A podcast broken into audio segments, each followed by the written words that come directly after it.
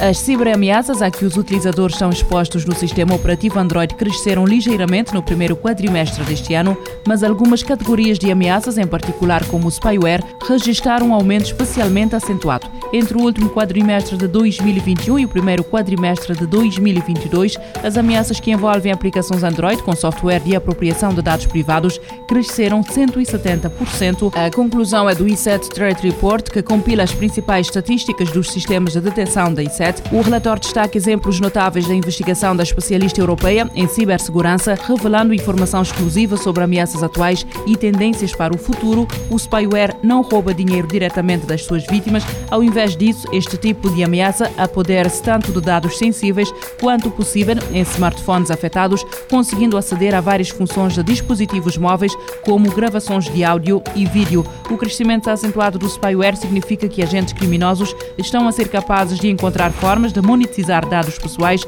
ou empresariais através de dispositivos Android. Por um lado, investigadores do Lab 52 identificaram um spyware que estabelece o controle total sobre o dispositivo e os conteúdos e as permissões da aplicação maliciosa forem aceitas pelo utilizador. A i7 detectou esta ameaça como uma variante da Android Spy Agent Trojan, que é uma das 10 principais ameaças Android registradas nos primeiros quatro meses deste ano. Por outro lado, investigadores da Ape Census encontraram várias aplicações disponíveis para download na loja Google Play que continham código malicioso a fim de recolher números de telefone, endereços de e-mail e dados de localizações, algumas das quais foram descarregadas mais de 10 milhões de vezes antes da Google intervir. A Google apresentou robôs capazes de entenderem e executarem ordens. A gigante tecnológica norte-americana diz ter desenvolvido robôs capazes de entenderem ordens emitidas em linguagem humana e de cumprirem as tarefas pedidas pelos seus proprietários, como entregar comida ou material de limpeza. A empresa sediada na Califórnia partilhou com a agência F um vídeo onde estes robôs estão a realizar pequenas tarefas. Os robôs são uma espécie de torres cilíndricas brancas com rodas e uma caixa preta no topo que dá aparência de olhos. O aspecto inovador inovador destes robôs, segundo a Google, é que utilizam a inteligência artificial para pensar por si próprios, ou seja, não foram programados para realizarem uma tarefa específica. No entanto, são capazes de ouvir uma ordem humana, interpretá-la e executá-la, reagindo com base na mensagem recebida. Caso o humano diga ao robô: Estou com fome, podes trazer comida? Este analisa automaticamente a frase, contextualizando-a e toma uma decisão que permita resolver o problema, tal como trazendo ao proprietário uma peça de fruta ou um doce. Segundo a tecnológica, esta capacidade facilita em grande parte a interação entre máquina e humanos e diferencia estes robôs de outros modelos que realizam tarefas mais avançadas. Alguns destes já estão disponíveis no mercado, mas apenas respondem a pedidos para os quais foram especificamente programados. A Motors, uma empresa no Quênia especializada na conversão e veículos industriais de todo o terreno, iniciou a pré-venda da sua moto Air, um modelo 100% elétrico pensado para oferecer versatilidade e robustez nas estradas de terra e com capacidade de transportar alguma carga por longas distâncias. A Air conta com um sistema de travagem de tambores, recurso simplificado e mais resistente e duradouro em condições de pó e outra sujidade.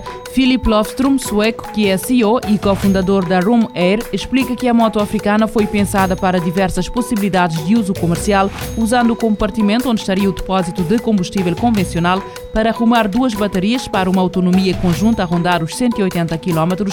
Cada uma destas baterias extratíveis tem 3.24 kW de capacidade que alimenta um motor elétrico capaz de atingir 90 km/h de velocidade máxima. O fabricante anuncia cerca de 4 horas para realizar um carregamento completo em tomada de 24 volts. A moto dispõe de 5 modos de condução: Eco, Standard, Power, Sport e Reverse. Para já, a moto elétrica da Room vende-se apenas no Quênia, mas o fabricante já anunciou a venda do modelo em todos os mercados relevantes do mundo. Os novos processadores de gaming da AMD chegam no final de setembro. A linha Ryzen 7000 é composta por quatro modelos. A AMD anunciou oficialmente a sua nova série de processadores Ryzen 7000, os quais diz ser os mais rápidos do mundo para os aficionados do gaming.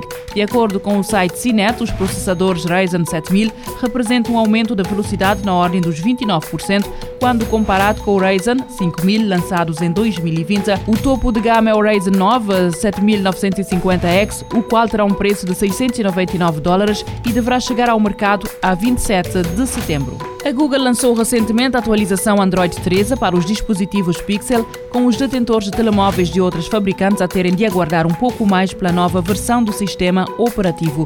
Os telemóveis da Motorola estão entre os eh, dispositivos que terão esta atualização. De acordo com a empresa, Motorola Edge Plus, Motorola Edge, Motorola Edge 30 Pro, Moto G Stylus estão entre os modelos que poderão contar com o Android 13.